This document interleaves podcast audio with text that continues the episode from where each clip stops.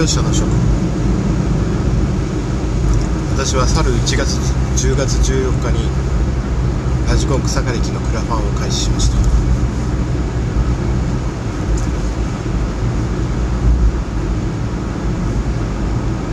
こんな機械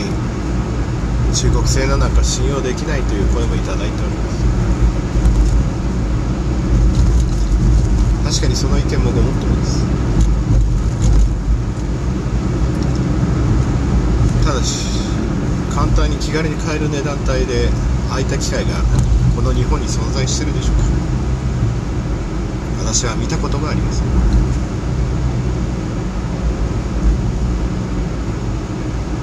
ヤフーオークションやネット通販で同じものを売ってる方が即決120万や50万円。しかしそれは本当に保証が受けられるのか耐久性はどれなのかの未知数です。クラウドファンディングなどやらずに個人で資金を集めまたある程度一部資金を自腹で出して輸入する手もありました。しかしこれを輸入して本気でレビューをしようとする人が誰かいないと損するのは農業者自身じゃないかと思い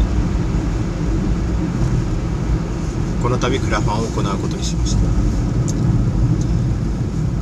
思い返せば4年前とある団体に呼ばれ静岡の工業地帯で中小企業100社か200社を前にいろんなジャンルの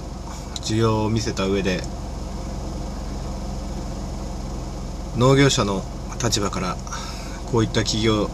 こういった機械が売れるのではないかと中小企業の皆様に提案させていただいた機会がありました。数社ほど興味を持たれて個別面談まで行きましたが今回のような草刈り機を使用して農村の草刈りを楽にしようという意見を言ったところなぜその需要があるのあるとすれば日本にそんな機械が売っていないのか。まあ折しも大企業が出すんじゃないかという噂もありました。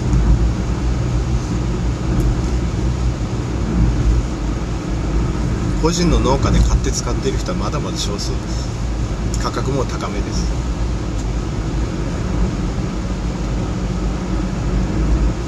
やはり既存の技術を使えばまだまだ農業という分野はもっと楽できる。もっと楽に農業ができる。中小企業の皆様も既存の農機メーカーに遠慮したのか勝ち目がないと踏んだのか。今ベンチャーを除いてチャレンジしている企業はほとんどありません。皆無と言っていいです。国産を使いたいという気持ちは分かります。私もヤンマーや遺跡や久保田が大好きです。三菱マヒンドラが大好きです。ただしないのです。買えるものが。買ってまで使おうと思うものがどれほどあるか。トラクターやコンバイン田植え機を除いて管理機も除いて専用機も除いて。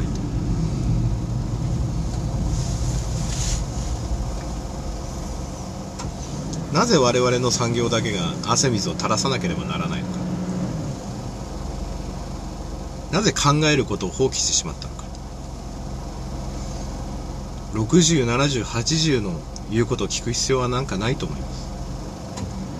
集落の草刈りに人が出れないなら機械が代わりに出ればいい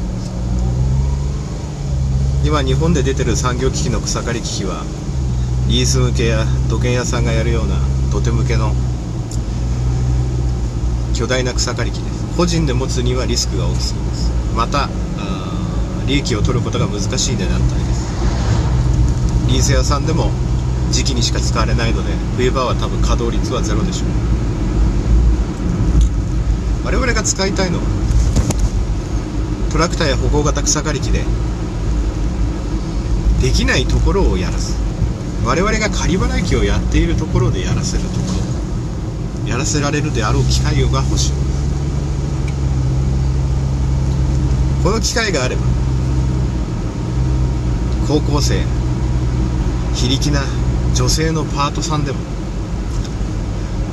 仮払い機の代わりにラジコン草刈り機を持たせることができる。今まで能力の差で仕事の配分を制限されていた農家が仕事を一つ一つ平準化することができる。非力な女性でもラジコン操作さえ覚えていれば草刈りができるんです。仮払機を持てば早いじゃないかあなたは自分が雇ったパートさんや家族以外の身内に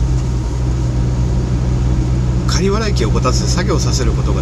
できますか？またその割合はどれくらいですか？腰を曲げたおばあちゃんに仮払い機を持たせますか？右も左もわからない高校生のバイトに仮払い機を持たせられますか？リスクを考えたらできない人がほとんどだと思います。なぜ農業だけがコンビニのバイトぐらいの仕事の難易度でバイトを雇えないの？田舎のコンビニのセブンイレブンだって高校生だって900円です。980円売ってるかもしれません。猫の手を借りたい時期なら高校生のアルバイトや学生のアルバイトもしくは社会人のアルバイトちょっとした訓練さえ貸せばできる。それの第一歩と思いこのクラウドファンディングをやることにしました。この思いをどう伝えていいか分からずクラウドファンディングの文章の中身は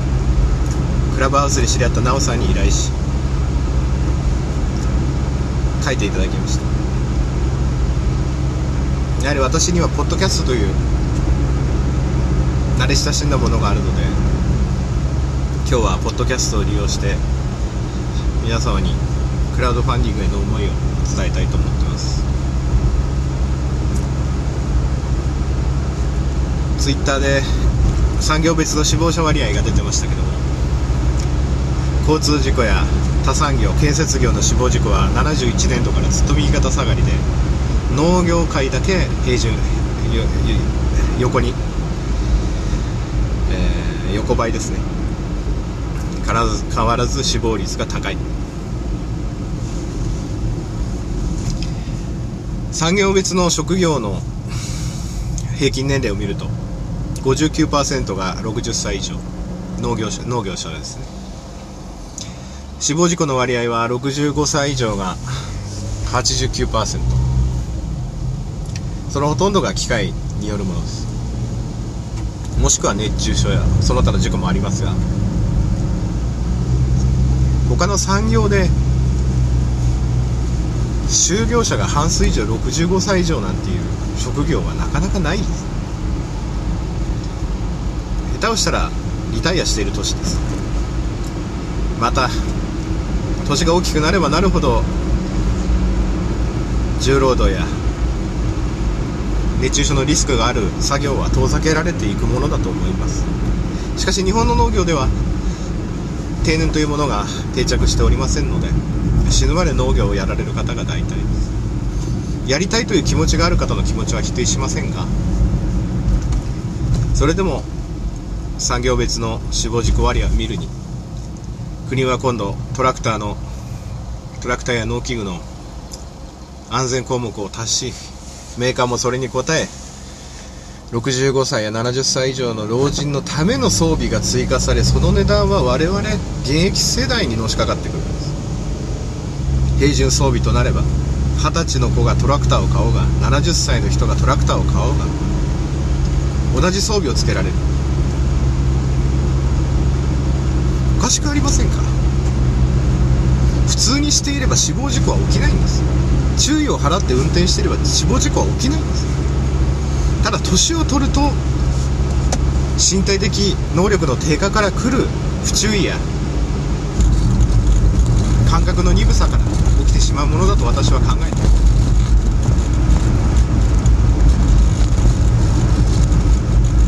んなことを我々がネットで言ったところでメーカーや国が耳を傾けてくれませんメーカーにしてみれば値上げをする理由ができたりする。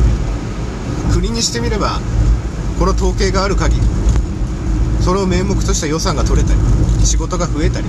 もしかしたら安全認証団体の人員が増えたり天下り先が増えるのか分かりません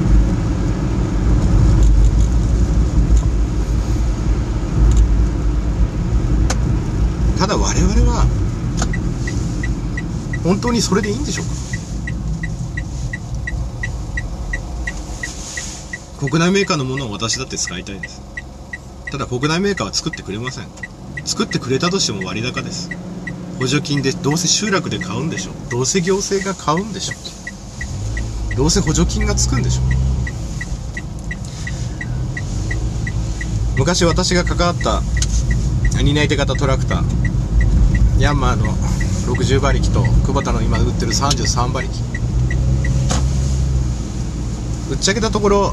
農家の要望はアンケート等にもより値段は下がりましたけども本当に必要な機能に絞ったんでしょう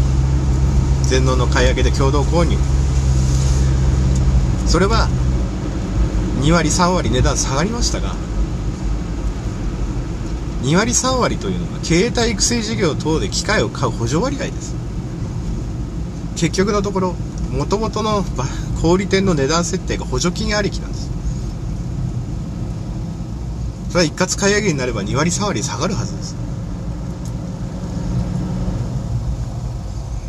我々は一見メーカーや全農が努力したと思ってますが現実としては農業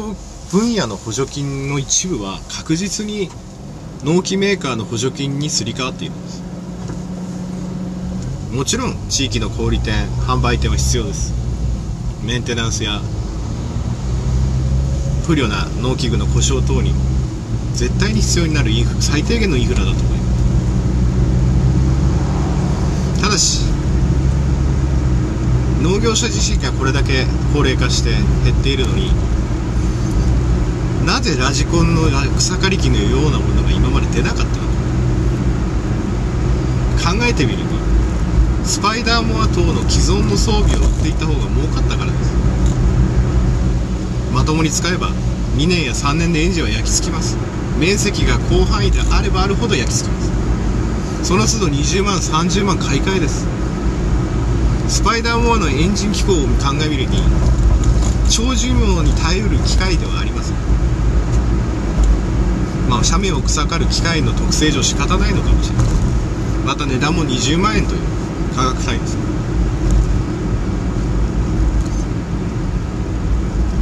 なのに我々はそれ以外の選択肢が与えられていないんです自分で巨大なショベルカーを買い斜面草刈りを買うかスライドモアのようなものを買わなければなりません。ただトラクターが入れるところ重機が入れるところっていう畑はほんの一握りです。本当に我々が欲しいのは何なのか。上の世代たちがああこれは機械ができて楽になった。しかし我々はそれが平準標準装備された世界で生きてきてこの20年間何か進歩しましたか？いまだにホームセンターには仮払い機が並ぶ。進化したといえば電気になったぐらい。やってる仕事は変わらないんです。足腰を使って斜面に立ち人間の首が太ももを一瞬で跳ね飛ばせるような高速回転をする刃を振り回しまたそれを高齢者によしやらなければならない状況を作り出しているのは誰なのか。我々自身やメーカーなんです。本当は私はこのクラウドファンディングは国内メーカーのゼノアのやつを最初考えました。車輪タイプでした。傾斜はできそうにありません。太陽光の下にどうぞという代物です私はもう失望でしかない。ましてや構造自体100万円以上するような機械にも思えない。300万や500万円帯は広範囲の河川事業をやるために考えられている機能もありまた通信も双方向なので姿勢維持制御もついています。高いのは納得です。ただしラジコンを大きくしたような草刈り機がなぜ今まで販売されなかったの？か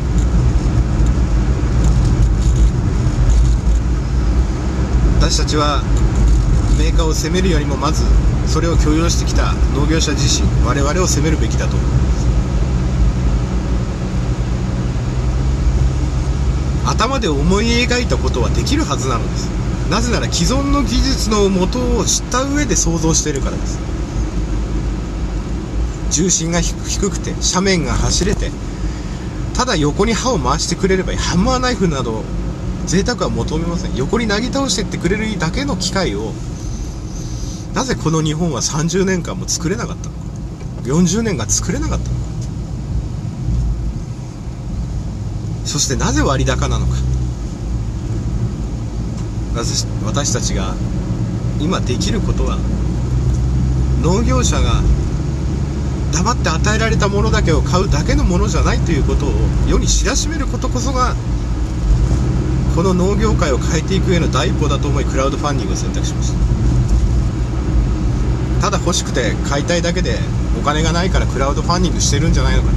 それも確かにあります。自分で買えれば自分ですぐ買って試したいです。YouTube の動画に上げてみんなに共有したいです。ただしみんなが海外農業農機を見るときに値段安いなこれ日本で俺この畑で使いたいなと思った時にみんなそこで終わってるんです。ただそれを実現するための手段が分かれば我々はこれから輸出して海外の農家と特にアジア圏の農家と戦っていかなければならない。中国本土の農機具メーカーのものを中国人の農家は買えるんです。陸続きのタイだってマレーシアだって買えるんです。なぜ日本だけが蚊帳の外に置かれなきゃいけない確かに国内企業にお金を回すことは大事です。ただトヨタや日産や日産は海外に車を売ってるんです。なのに我々は海外から機械を買うことができないような風潮。販売店の問題メンテナンス問題は確かにあります。ただしこれは私たちはこのままで本当にいいのこの30年40年同じ構造だったから農業者は減りお米が余っている状況なのに米を作らざるを得ない状況に陥れられてるんじゃない。オランダやオランダの最新技術や中国の格安納期が使えるかどうかは分かりません。ただし試しもしないでこのまま既存の日本の狭い視野の中で作られて流通している機械で人力で汗水垂らしてやる仕事と100個のうち1個でも当たりがあれば日本の農家の仕事のどれか1つでも削れるかもしれないという可能性があるのであれば誰かチャレンジする人がいてもいいんじゃないかなと思ってます。なぜ我々は楽できないのか。自動運転トラクター。GPS 田植え機。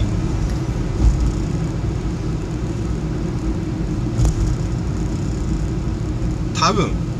これをお聞きの皆様のほとんどはへえぐらいですよ。いや、の中には買われてる方、買える方、買う予定の方もいらっしゃるかもしれません。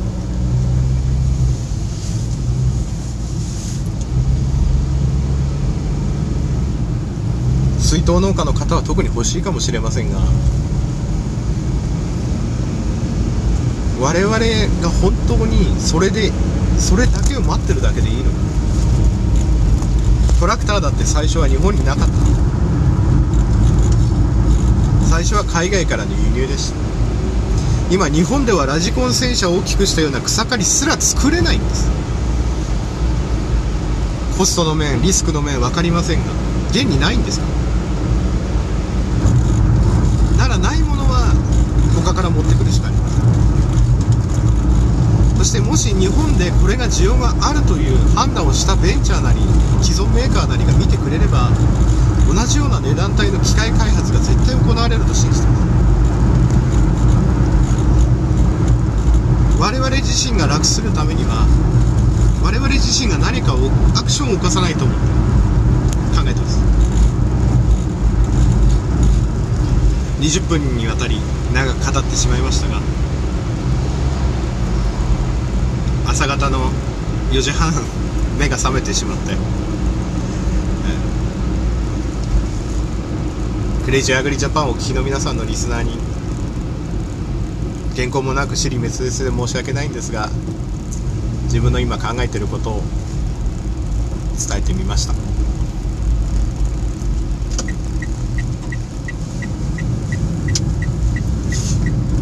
これを最後までお気になった皆さんに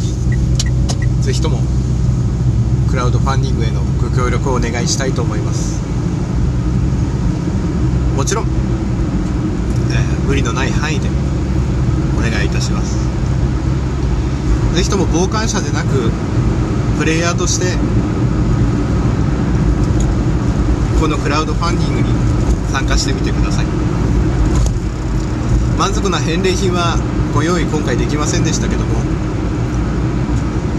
これから排ガス規制以下のトラクターや銅粉消毒機器そういったものがもしこれをベンチマークにしてお試しにしてですね。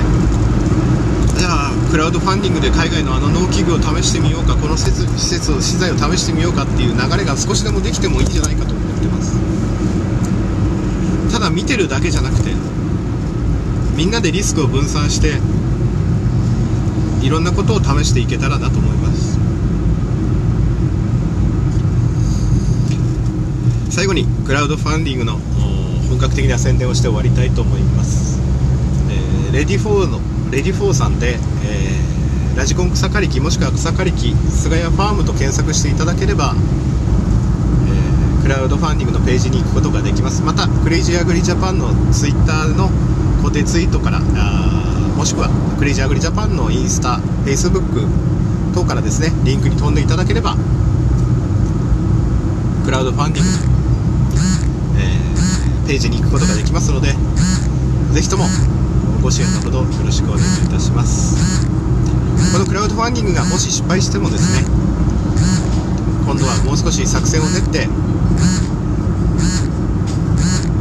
日本農業のために何か一つできたらなと思ってます。まあ私が日本農業のためなんて言うとおこがましいんですけども一つ私のわがままにどうかご協力お願いいたしますといったところで、えー、いつものグダグダで、えー、クレイジーアグリジャパン終わりたいと思いますそれではまた次回 See you next time. Goodbye.